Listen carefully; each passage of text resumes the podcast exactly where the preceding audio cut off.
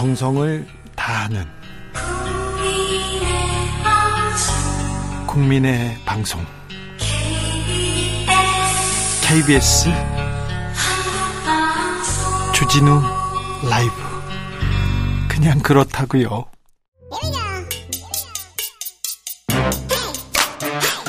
과학을 향한 진지한 고민, 과학과의 수다. 주진우 라이브 과학 선생님입니다. 이선호 엑소쌤 어서 오세요. 네, 반갑습니다. 곽화 엑소입니다. 네, 잘 지내시고요. 아, 보고 싶었습니다. 네네. 네. 저는요, 저도 보고 싶어요. 이렇게 봐야지. 네. 네. 전화는 못해요. 부끄럽기도 하고요. 네. 그리고 도청당할까봐 전화 잘 안 해요. 그래서 오늘은 제가 이제 소리의 과학, 또 이제 도청의 과학을 좀 준비를 했습니다. 아이고, 네. 역시 과학 선생님, 센스가 짱입니다. 네. 네. 도청, 저는 사실은 굉장히 불안해요. 왜 그러냐면, 예전에 한 10여 년 전만 해도 제가 어디 가는 거를 다 알고 있어요. 그래서 와가지고 적어서 고발하고 고소하고 그래서 고소고발이 그때 막 고소고발장이 20장씩 막 쌓이고 그랬어요. 네. 오늘도 겨우 무죄 받았습니다. 전 안 집니다. 걱정하지 마시고요. 그런데 자, 도청의 과학 알려주십시오. 소리의 과학 알려주세요. 오늘은 제가 도청 겸 소리의 과학을 준비했는데 보통 우리가 들을 수 있는 소리 주파수 때 가 있거든요. 그런 주파수대를 가청 주파수라 그래서 이것도 일종의 소리도 떨림이라서 약 20Hz에서 2만 Hz 사이를 우리가 들을 수 있는 가청 주파수라 하고요. 그다음에 20Hz보다 낮으면은 이제 저주파, 초저주파라 그러고요. 아, 저주파가 이 얘기군요. 그다음에 2만 Hz 이상은 초음파 들어보셨죠? 아, 초음파. 네, 그렇게 구분을 하는데 그 도청 관련해서 제가 이런 과학기술들이 실제 있을까 좀 조사를 해보니까 예전에는 도청하면 주로 초소형 마이크 이런 거를 몰래 방 안에 부착해두거나 심어넣는데 사실 이런 것들은 사람이 결국 몰래 들어가서 장비를 심어야 되잖아요. 그래서 이런 것들이 한계가 많았는데 요즘에는 아예 방에 직접 안 들어가도 방 안에서 사람들이 어떤 대화를 하는지 도청을 할 수 있는 기술까지 나왔다 그래요. 그래서 그런 것들에 대해서 짤막하게 제가 설명드리자면 우리 목소리도 지금 청취자분들이 저희 목소리 들리는 것처럼 이거는 일종의 음파, 파동이거든요. 근데 이 파동은 공기라는 매질을 통해 전달될 때는 사실 우리가 볼 수 없지만 얘네들이 유리창 같은 데 부딪히면은 유리창이 미세하게 떨려요. 그런데 최신 과학 기술을 적용하면 그런 유리창에 레이저를 쏘면요. 그 미세한 떨림을 레이저를 반사된 걸 분석해서 정확하게 다시 목소리로 만들어내. 변환할 수 있다 그래요. 근데 여기서 끝나는 게 아니라 요즘에는 이 천장에 매달리는 전구 있지 않습니까? 이런 전구의 미세한 떨림도 측정할 수 있는 장비까지 나왔다 그래요.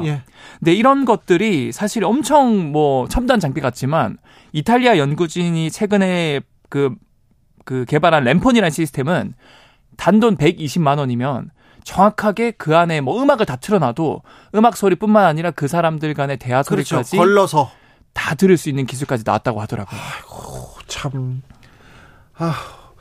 저기 가전제품 같은 걸 이용해서 휴대전화를 이용해서 얘기를 하는 거를 그걸 또 가져가고 막 그런다고 노트북을 통해서 가져간다고 그래가지고 못 살겠어요. 그러니까 요즘에는 진짜 한 번 마음 먹으면은 방 밖에서 몇십 미터 떨어진 곳에서도 이런 특수한 카메라랑 그 센서 감지 센서만 있으면은 정확하게 목소리까지 구분할 수 있어서 이제는 낱말은 새가 듣고 반말은 전구가 듣는다라고 해야 될 것 같다라고 저는 정리를 하고 싶어요. 알겠습니다. 저주파가 아무튼 20Hz보다 낮은 거라고. 이게 저주파는 어디다 쓰는 거예요? 뭐예요, 이거? 사실 이 우리가 가청 주파수라 해서 우리가 들을 수 있는 목소리 말고 저주파, 초저주파는 우리가 들을 수 없거든요. 그런데 우리 몸에 큰 영향을 미친다 그래요. 그래서 영국 커번트리 대학교에서 소리를 연구했던 어떤 그 빅텐디라는 연구자가 초저주파에 대해서 연구를 많이 했는데 이 연구를 하게 된 계기가 굉장히 재밌습니다. 이분이 이제 소리 연구가였는데 연구실에 갈 때마다 뭔가 영문도 모르는데 이제 식은땀이 막 흐르고 우울감이 느껴지고 네. 뭔가 오싹하다라는 걸 많이 느낀 거예요. 연구실 가면 다 그렇죠. 공부하러 가면 저는 항상 그래요. 저 여기 올 때마다 그렇습니다. 아, 저도 이제 대학원 다닐 때 네. 아, 참 이제 오싹하긴 한 적이 많았는데 네. 그때마다 이제 지도 교수님이 뒤에서 쳐다보고 있었는데 아, 네. 그거랑 별개로 네, 별개로 아무도 없었는데 연구실에 뭔가 알 수 없는 존재가 느낌이 받았다 그래요. 아, 그런 거 있을 수 있어요? 그래서 이 과학자 텐디라는 과학자가 원래 과학자가 아니었다면 이제 무당을 불러서 굿을 했겠지만 네. 이 사람은 철저한 과학자였습니다. 그래서 하나하나 밝혀보니까 우리 귀에 들리진 않지만 우리 몸에 영향을 미치는 초저주파 소음들이 연구실 기계에서 계속 새어나오고 있었던 거예요. 들리진 않지만 몸에 영향을 미치는 그런 저주파가 있었다 이런 거죠. 맞아요. 그래서 이 초저주파를 테스트를 해봅니다. 연구원들한테 이렇게 초저주파 소리를 틀어놓으니까 불안감을 느꼈고요. 그리고 한 조교는 환각이 보인다고까지 하고 울음까지 터뜨렸고요. 아, 이거 그러면 네. 초저주파를 무기로 이렇게 또 어디에다 쓰는 사람들도 있겠는데요? 오, 맞아요. 그래서 그런 것들을 적재적소에 쓰는 그런 기업도 있고요. 예. 실제로 영국에서는 이 초저주파 발생음을 750명한테 들려주고 실험해본 결과 대부분의 사람들이 뭔가 환각이 보이거나 오싹하고 이상한 분위기를 느꼈다. 그렇다면 네. 귀신들이 초저주파를 이렇게 쓰는 거 아닙니까? 그래서 실제로 이 연구팀이 네. 많은 사람들이 귀신이 자주 출몰한다고 말했던 유명한 장소들이 있거든요. 네. 그런 곳에서 실제로 저주파, 초저주파를 측정해봤더니 대부분의 장소에서 이 초저주파 소리가 어딘가 기계 장치라든가 이런 데서 흘러나왔다고. 아, 그게 있네. 네. 있어. 진짜로 네. 있네요. 아, 그러면 어떤 반응을 일으킵니까? 이 초저주파가 실제로 연구 그룹에서 연구를 해본 결과 네. 귀로 우리가 듣지는 못하지만 네. 뇌라든가 신경 쪽을 자극해서 호르몬 분비 이상을 일으키고 각종 스트레스를 일으키기도 하고요. 예. 그리고 이런 스트레스 호르몬이 증가해서 두통이나 불면증을 생기게 하고 또는 우울감, 불안감을 많이 불러일으킨다. 아, 자, 불안감 이거 저를 도청하거나 혹시 네. 이거 다른 사람들한테 이거 들려줘야 되는데 네. 저를 이렇게 해방하려고 하는 사람한테 네. 그런데 네. 걱정인 게 네. 우리 주변에 이거 저주파 어디 흐르는 데 있습니까? 들을 수 있습니까? 어디? 그러니까 이게 찾을 수 제가 있을까요? 오늘 가지고 온 이유가 이 답변을 드리려고 가지고 온 건데 놀랍게도 지금 여러분들도 계속 듣고 계실 확률이 높아요. 그렇겠죠. 우리 집에서 잘 때랑 또는 고속버스나 기차 또는 이동수단에서 잘 때랑 피로가 풀리는 정도가 확연히 다르지 않습니까? 다르죠. 달라요. 사실 버스나 기차에서는 아무리 많이 자도 몸이 찌뿌둥하고 피곤하잖아요. 예. 이게 과학적인 이유가 있었던 게 한국표준과학연구원이 전국을 돌면서 2년간 대중교통수단의 저주파 소음을 측정한 결과 약간씩의 차이는 있지만 생각보다 심한 저주파 소음이 발생하고 있다는 걸 발견했어요. 아, 그렇군요.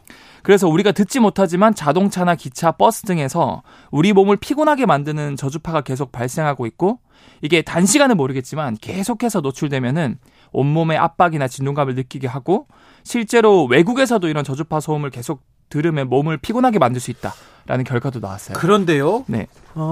승용차로 어디를 다녀오는 것보다 네. 버스를 타고 오면 조금 더 피곤한 것 같아요. 네. 버스보다는 기차, 네. KTX를 타면 조금 덜 피곤한 것 같다 이런 생각도 있는데 네. 여기도 좀 차이가 있을까요? 이것도 정확하게 한국표준과학연구원에서 조사를 해봤더니 네. KTX, 그다음 지하철, 서울 지하철뿐만 아니라 부산, 광주, 대전 전부 다 조사해봤고요. 네. 고속버스, 그다음에 일반 승용차 다 조사해봤더니 그 주진우 기자님께서 말씀해 주신 것처럼 고속버스에서 저주파가 가장 심하였고요. 네. 115dB 정도 되었고요. 네.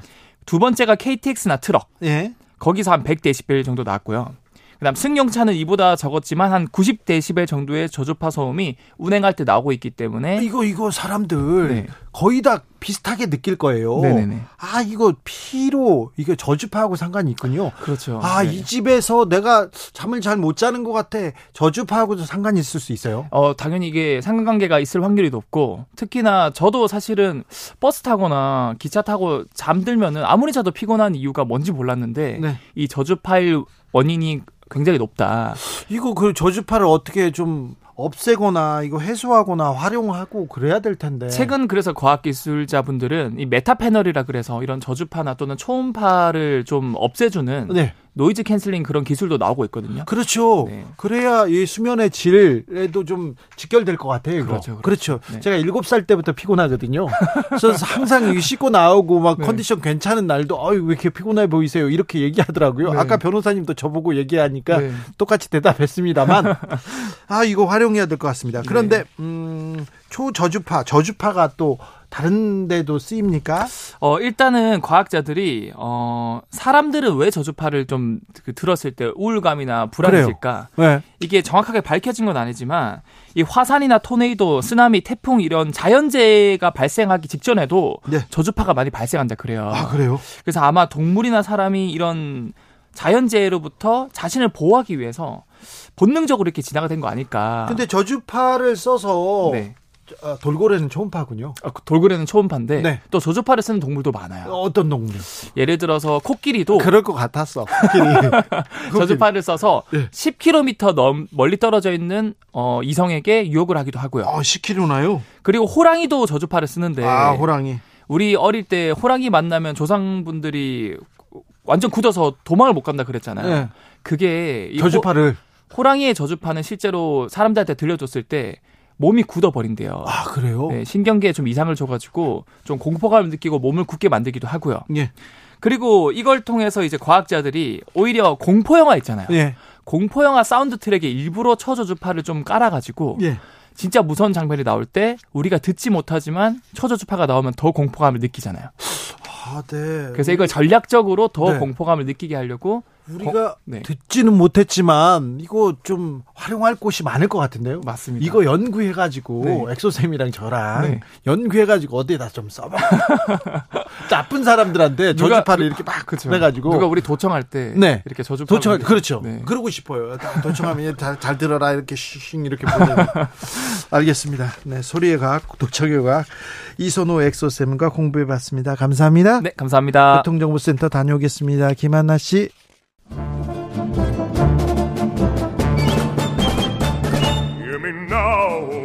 여기도 뉴스 저기도 뉴스 빡빡한 시사 뉴스 속에서 가슴이 답답할 때 뇌 휴식을 드리는 시간입니다. 오늘도 맛있는 책을 만나보겠습니다. 책의 맛. 김갑수 평론가 어서 오세요. 안녕하세요. 정선태 교수님 어서 오세요. 네, 안녕하세요. 네, 봄날 어떻게 보내고 계십니까? 표정이 다 좋지는 않으세요? 네? 날씨도 우중충하고 네. 세상도 뒤숭숭하고 네. 마음 둘 데가 없습니다. 그렇습니까? 네. 그럼 책에다가 마음을 줘야죠. 책으로 가야죠. 오늘은 어떤 책 만나볼까요?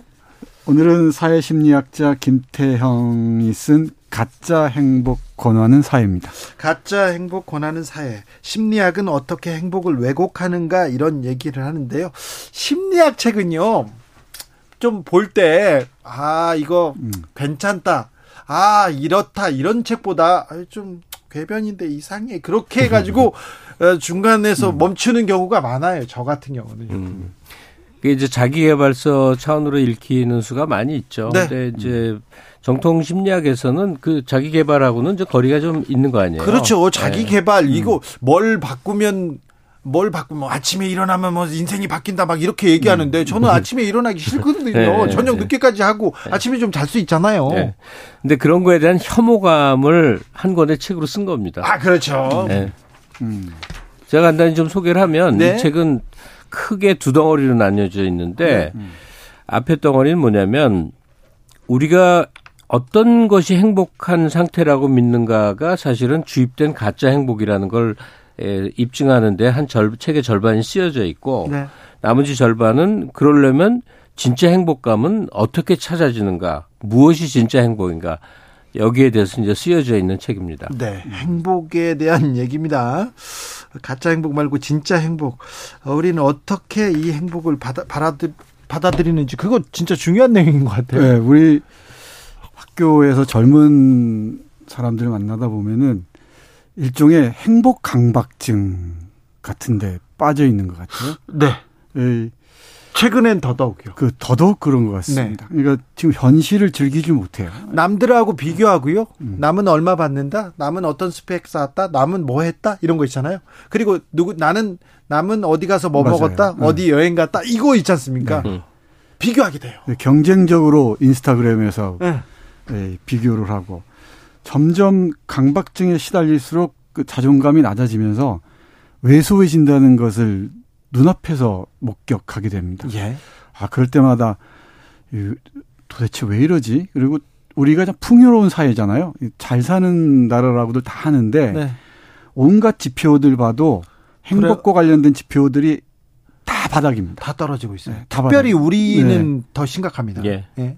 그게 참 유독 그래요. 그게 무엇인 그 이유가 무엇일까 궁금해서 이런저런 책을 보다가 네. 이 사회심리학자 김태형의 이 책을 주게 됐습니다. 그렇습니다. 좀 고민해봐야 돼요. 저출생 얘기를 계속 얘기하는데 그 얘기를 하고 자살률 높은 거 그리고 불행하다고 생각하는 지수, 친구가 나를 도와주지 않을 거라고 생각하는 그런 지수들 보면 굉장히 비관적이지 않습니까? 네. 뭐 다시 한번 말씀드리지만 그 개똥철학이나 혹은 자기개발서하고는 대단히 다른 책이에요. 네, 정통심리학. 네, 오늘 소개해드리는 김태형 씨의 가짜 행복 권하는 사회. 그러면 그 가짜 행복, 진짜 행복은 사실 그 사람 숫자만큼 다른 얘기를 할 수 있잖아요. 그렇죠. 인생이란 무엇인가 사람 숫자만큼 얘기 나오잖아요. 네, 네. 근데 오늘은 저자 속에 들어가 보는데 제가 주진우 씨에게 이제 잠깐 퀴즈를 드릴게요. 이 저자가 말하는 가짜 행복, 진짜 행복이 있다면 제가 몇 개 이 책에 나오는 키워드를 나열할 테니까 네. 무엇이 가짜이고 무엇이 진짜라고 저자는 말하고 싶은 걸까? 몇 개 키워드를 얘기해 볼게요. 네. 소확행, 네. 작지만 소소하고 확실한 행복, 네. 마음 챙김, 네. 힐링, 워라벨, 욜로. 예. 자, 이 중에 저자는 어떤 게 가짜 행복이고 어떤 게 진짜 행복이라고 구분하고 싶어하는 걸까요? 어떤 거를? 어려워. 네. 다시 한번요. 다시 한번 같이 풀어보자고요. 소확행, 마음 챙김, 힐링, 워라벨, 욜로. 네. 아니 저는 저런 단어가 솔직히 말해서 다 싫고 거부감이 있어요. 야 역시 주진우네. 그러니까 저자가 네. 회초리를 들어서 매우 공격하고 싶어하는 게 이런 얘기들입니다. 네. 지금 말하는 게 전부 다 네. 대표적인 가짜 행복의 사례라는 거예요. 즉 행복은 주관적이고 내 마음에 달려있고 마음먹기 달려있다는 것이 고도 자본주의 사회에서 사람들을 현혹시키는 네.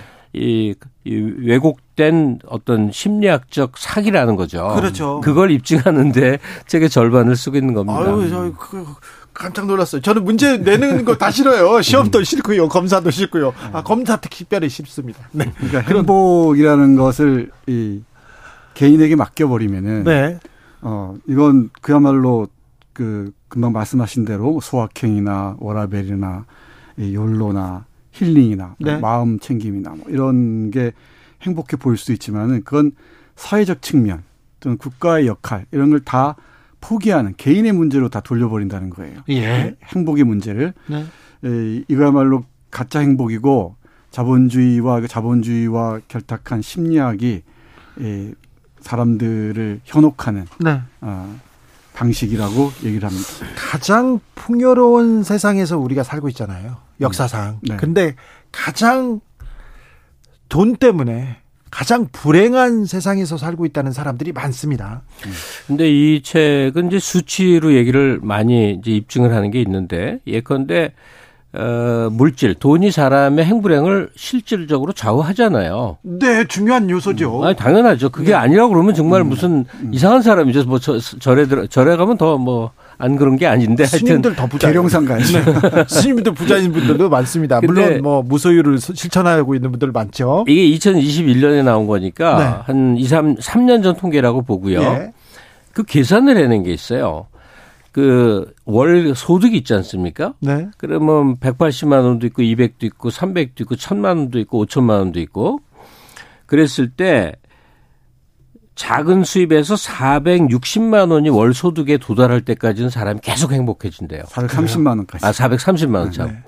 그러니까 내가 한 230만 원 받고 있는 사람인데 네. 그게 조금 50만 원 늘고 얼마 늘으면 한 430만 원이 될 때까지는 네. 그 개인에게 이게 어떤 통계적 지표에 개인에게 느껴지는 행복감이 계속 증가한대요. 네. 근데 그걸 넘어버리면 전혀 다른 이제 맥락이 되는 거죠. 아, 뭐 저자는 이 돈의 유무 자체에 대해서 집착하는 마음을 버리라는 이제 노력을 권장하긴 하나 네. 현실적으로는 그렇다는 게 이제 계산법이 나오죠. 한국 사회가 안고 있는 가장 큰 문제가 이 책 저자에 따르면 네. 일단 불안 문제입니다. 이제 불안을 둘로 나눠서 설명을 해요. 하나는 생존 불안. 이게 물질적으로 풍요로운 사회인데도 생존 불안에 시달린다는 거죠. 네. 그리고 또 하나 존중 불안이라는 겁니다. 내가 누구의 존중받지 못한다는 불안. 이것 때문에 전반적으로 이 불안 그 신드롬 같은 게 확산돼 있다 그러죠. 근데 실제로 제 경험입니다만은 젊은 사람들 보면은 불안과 공포에 거의 노예가 돼 있는 것 같아요. 그러니까 현재를 미래의 불안이나 공포에 저당 잡힌 형국이죠. 그 밑바탕에 놓여 있는 게 경쟁이 전면화해 있는 것 같습니다. 네. 경쟁 심리, 경쟁으로 유지되고 있는 사회라는 걸 각 곳곳에서 증명하고 있고요. 또 하나가 이 끝없이 나는 뒤처질 수밖에 없다라는 또는 이 추락할 수밖에 없다라는 이 공포에 시달리는 그 결정적인 게 위계화되어 있는 사회 속에서 그 공포들이 항상화한다는 거죠. 늘 그게 자리 잡고 있다는 겁니다. 그러니까 이런 상태에서는 각자 도생이죠. 각자 도생의 사회에서는 아무리 개인적으로 행복해도 그건 이 책의 표현을 따르자면 참된 행복, 진짜 행복이 아니라는 겁니다. 그러니까 저자가 끊임없이 강조하고 싶은 거는 행불행의 감정을 내 개인적 차원으로 생각해서는 안 된다. 네. 그것은 사회와 국가라는 큰 틀 안에서 규정되어지는 요소가 그렇죠. 많기 때문에 자기 행복감이나 이런 걸 들여다볼 때도 공동체라든지 국가사회라는 각도로 계속 들여다봐야 된다 얘기하는데 지금 정선태 교수가 잠깐 말한 것 중에 한국인이 느끼는 보편적 불안 가운데 위계의 불안 있지 않습니까? 네. 이건 책 밖에서 제가 얘기를 하지만 제가 한 인생 살면서 많이 느낀 게 우리는 불행하지 않아도 스스로 불행하게 만드는 그 측면이 인간관계에서 많이 나온다고 생각을 해요. 네. 그러니까 인간관계에서 뭐냐면 우리는 전통사회에서 무엇을 계승했는가. 조선조가 있었고 뭐 옛날 사회가 있다면 지금 이 2000년대 현재 무엇을 계승하면 상전과 하인의 관계를 그대로 계승했어요. 그러니까 자녀가 부모에게 학생이 선생에게, 직장에 들어오면 하급자가 상급자에게, 사회적인 관계에서 모두가 한 사람은 하인이고 한 사람은 상전에, 하다못해 인사도 악수를 할 때 한쪽은 고개를 숙입니다. 마주보고 인사하는 게 없어요. 네. 그걸 예의라고 우린 가르치고 있는 거예요. 네. 그러니까 대단히 잘못된 거죠. 한 사람이 상급자에게 인격적으로 복종하는 것을 옳은 것으로 얘기를 했어요. 그걸 예절이라고 생각했죠. 그리고 자기가 그거에 대한 되갚음을 끊임없이 하고 있어요. 자기가 어떤 관계에 있어서 선배가 된다든지 상급자가 되면 그 하급자에게 거의 이 군림하고 이 폭군처럼 구는 것이 당연시되는 사회를 계속 만들어 왔는데 그게 완화가 되는 게 아니라 계속 강화된 게 그게 사회 윤리 질서 도덕이라고 잘못 가르치고 있는 거예요. 아, 군대 문화가 좀 자리 잡았다. 군대 문화는 좀 더 그걸 강화시켰지만 더 폭넓게 우리 사회에서 그런 모습을 계속 보고 있습니다. 네. 그래서 저는 사회적 캠페인을 할 수 있는 기회가 있다면 하고 싶은 게 네. 누구에게도 고개 숙이지 말라. 인사하는 거를 하지 말자. 아니 뭐 인사는 눈을 마주치고 그러니까 다른 인사. 예, 그렇죠. 목례. 고개 숙이는 인사를 하지 말자. 예, 내가 만약에 우연히 대통령을 마주치면 네. 마주서서 똑바로 바른 자세에서 서서 손을 마주잡고 악수를 할지언정 네. 누구에게도 절대로 고개 숙이지 말라. 그 습관을 부모에게서부터 하라. 선생님에게서부터 하라. 어린 시절부터 하라. 누구에게도 고개 숙이지 말라. 대신 반가운 인사할 수 있잖아요. 네. 그렇죠. 눈 마주치고 목례할 수도 있고 어떤 손을 잠깐 들 수도 있고. 네. 그래서 여기서 말하는 위기에서 오는 그 공포는 경제력이나 이런 거 말고 네. 사회적 긴장을 유발하는 요소인데 모든 게 상하 관계로 되어 있는 이 부분을 어떻게 극복하느냐. 네. 목례 고개 숙이지 않기 이거 사회 운동화한다. 이거 많은 시사점을 던져줍니다. 이 상하뿐만 아니고 위계가 더욱 촘촘하게 나뉘게 되잖아요. 네. 대학 한번 보세요. 우리 김갑수 선생님이나 주진우 기자는 잘 모를지 모르겠지만 대학 그 위계 외우는 방식 있는 거 아시죠? 뭐죠? 서성영 이런 하는 것 서열이요. 네, 서열 외우는 게 있습니다. 네. 외우는 것 중에서 위에 스카이는 뭐 쳐다보지도 못할 곳이어 들어가지도 않는답니다. 저는 그것도 최근에 알았는데, 그러다 보니까 젊은 사람들이 그 젊은 청춘 시절부터 그 위기에 고착돼 버려요. 아, 그 주눅이 들어 있어요. 네, 결정적인 자존감이 없다는 겁니다. 네. 그러니까 이 대학의 서열화가 그 정도로 고착돼 버렸으니 다른 영역에서는 어떻겠습니까? 그러니까 이 회사를 얘기할 때도 그 회사가 구현하는 사회적 가치나 뭐 이 존재 의미 이런 게 아니고 연봉으로 다 환산해 버리잖아요. 아, 그러니까요. 네, 이게 치명적으로 보이는 것 같습니다. 그러니까 그 뭐 잠깐 얘기하다가 좀 하나만 더 보탤게요. 많이 보태세요. 누구에게도 고개 숙여 절하지 말자라는 이제 주장과 더불어서 거의 모든 사람은 학교를 다녀요. 초, 중, 고, 대를 다녀요. 그럴 때 동급생 이외의 사람들에게 어떤 이 용어를 쓰는, 우리는 참 치명적으로 존댓말과 반말이 존재하잖아요. 네. 이거 굉장히 잘못된 언어 체계거든요. 사람이 사람을 향해 어떤 관계건 하된 말을 써서는 안 되는 거죠. 영어 같은 건 하된 말이 없잖아요. 그러니까 내가 같은 고등학교에 다녀요. 그러면 내가 1학년인데 2학년, 3학년이 있잖아요. 그래봐야 한 살이나 두 살 위인 거예요. 전통사회는 10살 이내는 다 친구였어요. 그래서 서로 존댓말하면 제일 좋은데 그게 청소년기엔 어려우니까 모두에게 반말을 써야 된다. 서로 반말하자. 네. 인사하지 말자. 반말하자. 네. 지금 김갑수 평론님 이게 매우 잘못된 전통이거든요. 네. 아니 그래봐야 중고등학교 초중고 들어가서 네. 윗학년이라봐야 한두 살, 10살 이내 차이예요. 몇 달 일찍 간 사람들 많아요. 그럼 다 친구예요. 그러니까 누구에게도 반말을 해야, 그러니까 존댓말을 하면 가장 좋은 건데 그거 해결이 쉽지 않으니까 2학년이 1학년에게 반말하고 1학년은 2, 3학년에게 존댓말하는 건 매우 잘못된 풍도예요. 저도 그런 시절에 학교를 거쳤지만 이게 극복되려면 학교 내에 있는 모든 사람은 반말을 해야 된다. 이건 정말 강력하게 주장하고 싶어요. 아, 네. 어떤 학교에서 이런 운동을 해봤으면 합니다. 네. 네. 이런 거는, 아, 네. 제가 어느 학교 교장이라면 네. 그걸 모든 학년에게 권하고 싶어요. 히딩크가 우리나라에 와서 자기 축구팀 국가대표 네. 소집을 하니까 형, 동생하고 있더라는 거예요. 그렇죠. 모두에게 반말을 하라고 그랬어요. 예. 서로에게. 네. 그리고 그게 지켜졌어요. 그리고 좋은 결과를 낳았어요. 뭐 그건 뭐 작은 사례지만 전 사회적으로 모두가 위계화되어 있는 것 중에서 너무 잘못된 게 비슷한 나이 또래가 위아래가 만들어지는 거예요. 네. 10년 내에 다 친구인 거예요. 네. 심각한 문제죠. 이 조선시대 그 선비들만 봐도 10년 이쪽 저쪽은 다 친구처럼 지냈잖아요. 그게 이제 4대부 전통인데 그렇지. 우리는 하인 전통을 물려받은 거예요. 네. 그래서 내가 누군가에게 하인 노릇을 해야 된다니까요. 강의하면서 학생하고 반말 쓰자 이렇게 그 했던 교수들이 몇 분 계셨어요. 제가 지금 생각나는 분도 우리는 그런 관계가 아니니 서로 공부하는 관계고 서로 배우는 관계니 우리는 존댓말 쓰지 말자 이렇게 얘기했던 어른들도 계셨습니다. 생각해보면. 우리는 서로 존댓말 쓰는 걸로 가고 있는데. 사실 반말이란 것 자체가 원래는 없어져야 되는 거예요. 아무리 부족하고 아무리 어떤 관계여도 사람에게 하대의 말을 써서는 안 되는 거거든.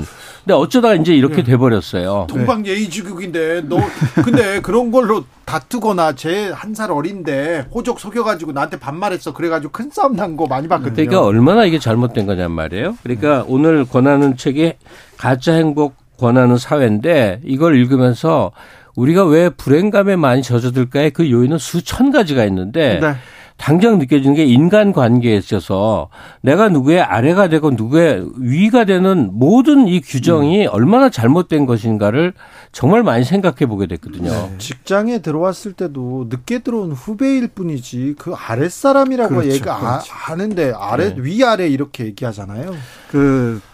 우리 시청자분들께서는 어떤 잣대로 자신의 행복을 측정하는지 모르겠는데 김태형의 이 가짜 행복 권하는 사회 보시면서 한국 사회에서 어떤 게 진짜 행복일까 고민할 수 있는 기회를 좀 마련했으면 좋겠습니다. 오늘은 책 얘기를 별로 못했는데 네. 책의 한 문장만 제가 읽어드릴게요. 네. 진짜 행복 얘기하는 부분입니다. 일찍이 헬렌 켈러는 진정한 행복의 조건이 무엇인지 오해하는 사람들이 많다. 진정한 행복은 자기 만족을 통해서가 아니라 가치 있는 목적에 헌신할 때 찾아오는 것이다 라고 말한 바 있다.